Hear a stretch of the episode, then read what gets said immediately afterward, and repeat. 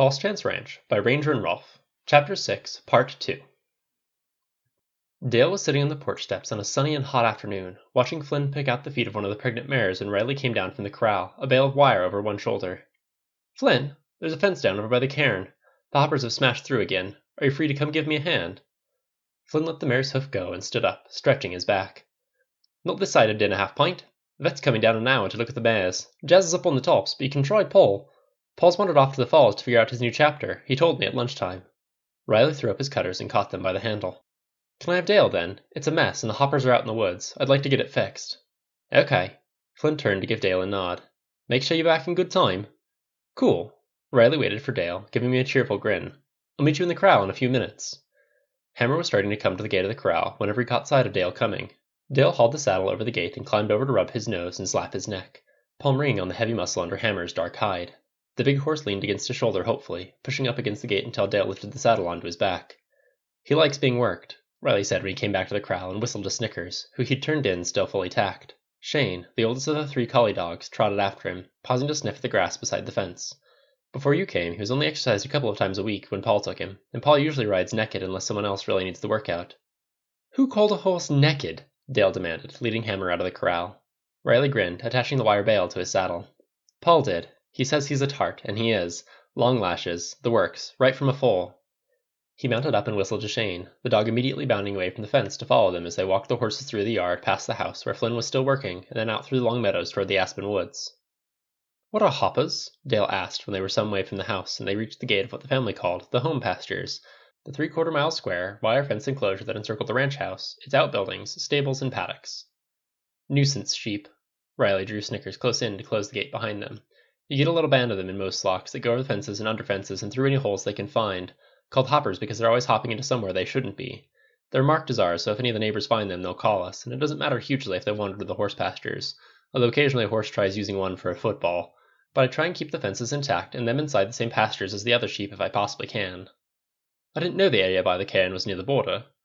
Dale glanced around, wondering where the lines of the ranch actually fell. Riley shook his head. "It isn't. We're on eighteen square miles here. We're miles from the borders of the ranch. This is just another fenced pasture. We rotate the stock between the pastures all year, and some of the pastures are two miles square. You hardly notice the fences. The fences are here to keep the beggars out of the woods. Too much in there to get stuck in, and too much shelter for cougars." "You get cougars around here?" "In the rocky land from here onwards." Riley led them left as the quartz glittering cairn came into sight, moving them towards the edge of the woods. "We had a young male a few years ago that got a taste for sheep." "Did it do much damage?" "They live off small game usually, but this one started picking off sheep and getting closer to the house. We had to keep the dogs in at night for a while, until we got it." "Shot it?" Dale asked. Riley nodded. "They're beautiful things, but you can't be sentimental when the livelihood is based on livestock. Mostly, they're very shy. They'd run at the side of you, but there's the occasional one that gets too bold or too hungry, and at the end of the day, they're lions. Jazz always says never to move if you see one. Movement makes them attack. If you try to back away, they'll go for you. Although one of the biggest dangers, too, is that you're working with your back to one, and he'll drop on you from a tree or a rock, and you'll never see him coming. They go for the back of your neck." "And you don't carry a gun?" Dale demanded, shocked. Riley grinned. "Yeah, we all do, but I'm mostly trying to scare you. We've only ever had one come on the ranch in ten years. This is the damaged fence." The gap was fairly small, and Riley swung down from his horse, whistling to Shane, who had kept pace with the horses. "Shane, go on, where are they? Go seek." The dog dived through the fence hole like a bullet and shot out of sight into the woods. Riley lifted down the wire bale, and Dale came to get the clippers from Riley's saddle, watching him roll out a length. "This doesn't look like a big job." "It isn't." Riley gave him a brief grin and started to wire the new length into the old, connecting it deftly in his gloved hands. Within a few minutes, they heard trampling in the woods, and a tightly pressed group of five sheep plunged back up the bank and burst through the gap in the wire, followed by Shane, who drove them some way across the meadow before he wheeled and came back to Riley, tongue hanging out the side of his mouth. Riley rubbed his ears, watching Dale connect the other end of the wire, closing the gap. "Twist it more. Tighter. That's it. That's all it takes." It seemed a long way to come for two of them to complete a five-minute task. Dale rolled up the wire, somewhat surprised, and was still more surprised by Riley leading his horse towards the water beyond the cairn, stripping off his shirt as he went. He attached the wire to Hammer's saddle and followed, leading Hammer with him. By the time they reached the lakeside, Riley was heeling off his boots, and the grin he cast at Dale was inviting. "Well, come on then. You'd be amazed how warm this gets under the sun. It's all sand under the water, and the rocks reflect the heat straight downward."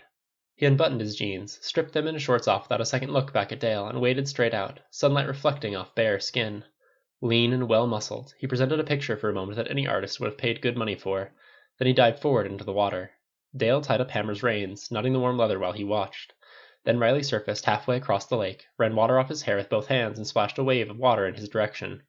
Get a move on! We don't have that long if we're going to be looking innocent before dinner. Ah, Dale found himself fighting a smile. He, along with Flynn, had believed they were coming out here to work on a good deal more than three feet of wire, and Riley had quite obviously set this up. He didn't ever remember being included in this kind of truancy, not since early days at school, and the first, odd urge was to laugh, and then to promptly pull his shirt over his head.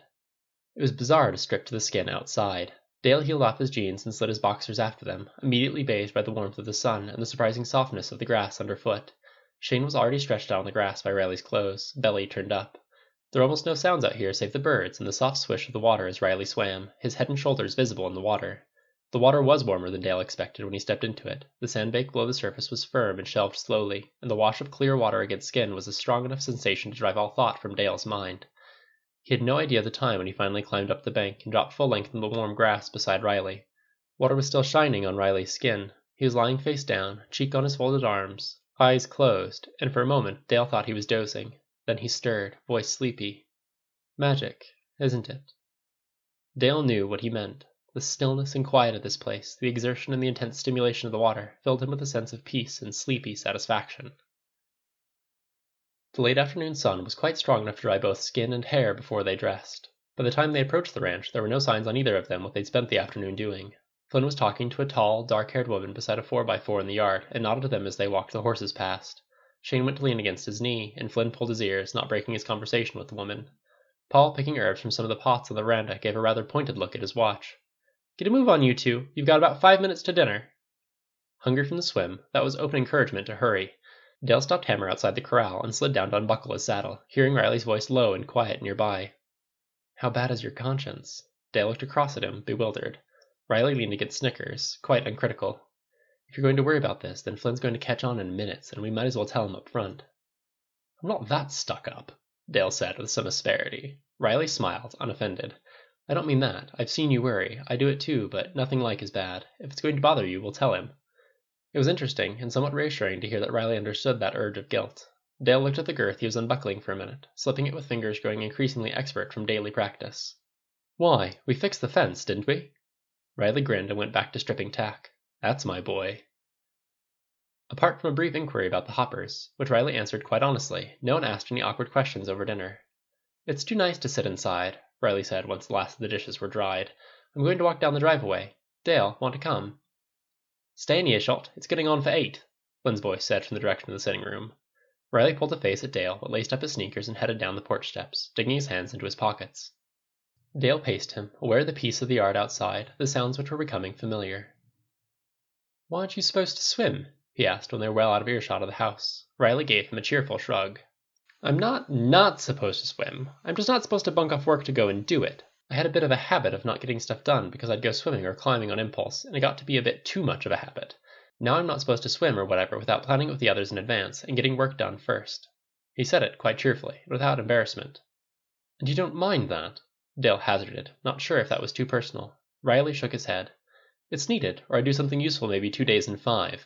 I don't mean to get distracted. I'm not exactly lazy, but I need to know things will be checked up on or it's hard to make myself do them. Not too good with self-discipline, and we often work alone, so there's a lot of temptation. I'm not driven like some people. Dale gave him a brief smile, thinking that over. It was hard to understand from the world he'd occupied where people worked hours and hours, and often worked individually carrying out their parts of a project. Truanting from a task to go and do something purely for fun. He doubted he'd ever done that in his life. The others get aerated about the safety part too, Riley added as they reached the corral. He climbed up the fence, sitting astride the broad top rail, five feet from the ground. Swimming alone isn't safe. Climbing alone isn't safe. What if you get a cramp? What if you have an accident? If I plan it at home, it translates as one of them casually saying, oh, what a good idea, I'll come too. Sometimes I want to be alone, which means occasionally bunking off and hoping no one notices. And do they? Dale asked, fascinated. Riley pulled a face at him. Shh. Dale climbed up slowly to sit beside him, looking down at the horses which were grazing below. You really don't mind, do you? Riley shrugged serenely. It's what I was looking for. I knew once I'd found it. That opened the gate to a hundred more questions that Riley probably would think were rude, personal, and far too invasive. Dale wrestled for one of the plighter ones among the most urgent. You said, he blurted out eventually, that you got guilty too. I don't like getting things wrong, Riley said mildly, sitting on his hands. I get upset with myself. I end up panicking or in a foul mood. I worry about it. I expect things of myself I know I can't meet, and then I get still more upset when I can't meet them. It's a double bind. And yeah, I can do the adult thing and cover it up or try and train myself out of it, but I'm thirty now, and it's still a major character trait. I don't like it when Flynn or the others catch me out, but I feel worse when they don't, and when they do, I'll willingly go along with them dealing with it. Well, fairly willingly. I've never yet had the guts to go to one of them deliberately confess something. They usually realize because I'm fanatically trying to cover it up, or else because I'm upset.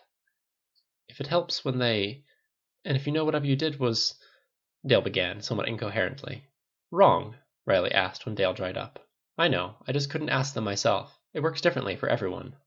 He didn't mean C E Os. Dale knew without asking. Confirmed something that had been at the back of his mind for a while. Flynn hadn't wavered in his habit of coming upstairs at eight thirty, the time by which Dale was settled in bed. The window was open as Dale kept it each night, enjoying the breeze outside, and there was still full daylight outside. Flynn sat down on the edge of the bed, crisp in the clean clothes he always put on when he came in before dinner, and turned up the cover of the book Dale was reading. Still in the history? It's one of Paul's. Dale marked the place and surrendered the book to Flynn as he did every night. I'm not sure about some of the conclusions. I'd like to check the research material, but it's quite interesting. You look tired, Flynn commented, watching his face. Although it was a healthy tired he saw, rather than the drawn, exhausted look of a few weeks back. Dale wasn't putting on weight, but regular meals were solidifying muscle, and he had a gradually darkening tan. Dale shrugged, not quite sure how to answer. It was a good day. Are they getting easier? In some ways. Dale put a hand behind his head, still a little awkward although he was getting used to using this time lying here, talking at the end of the day. How am I going to know when I'm ready to leave? What's the exit criteria, exactly? It's different for everyone. Flynn leaned his elbows on his knees, book cupped between his hands. And we're not near enough to that point to talk about specifics. This is a process, not an end exam. I don't want you figuring out how the end product should look and trying to force it. When you get there, we're both going to know. You've done very well so far. It's going to be a long job, isn't it? It was bluntly said, without a lot of expression, which made it difficult to guess at what emotion went with the question. Yes, Flynn said, just as simply and quite gently. I think for you it's going to be a long process. It's not just a few key pieces of knowledge or health issues for you. It's changing lifetime habits, and that isn't going to be something we can just tell you when you'll fix overnight. What are you worrying about? I don't know, Dale said honestly.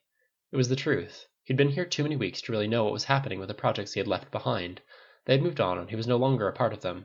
Made his working world less and less real, and easier to stop worrying about. The reality of each day was here now, and that was in itself a release from a great deal of stress. And what are you avoiding talking about? Flynn said in the same tone. Dale's eyes darted up, shocked. Flynn waited, watching several expressions pass through them. There was plenty to see in Dale if you knew where to look and if you read the subtleties. Several things, Dale said after a minute, uncomfortably. I just don't know how to talk about them. Flynn nodded, unmoved. Just say whatever it is you're thinking about, blurt it out, and we'll make sense of it afterwards. You don't need to get it right. He made things so unthreatening, so much easier to consider. Dale hesitated, sorely tempted, then shook his head. I need some time to think them over. It's nothing I shouldn't be doing. Well, apart from playing truant to go swimming. Dale paused, flushing slightly, and Flynn put a hand out against his face, a blunt and gentle gesture. I'm more concerned that you're okay, that you're not upset or worrying. I'm not the police, Dale. I'm okay, Dale said with more conviction. Flynn nodded, considering for a moment. All right, and I won't press tonight, but if it's something bothering you or keeping you awake, I expect you to let me know. Deal? Who was this man who calmly talked about not allowing you to keep back something you didn't want to talk about? Dale fought with a rush of outrage that was mixed up with a very different emotion, one that was unwillingly and shyly warmed by that appalling piece of political incorrectness.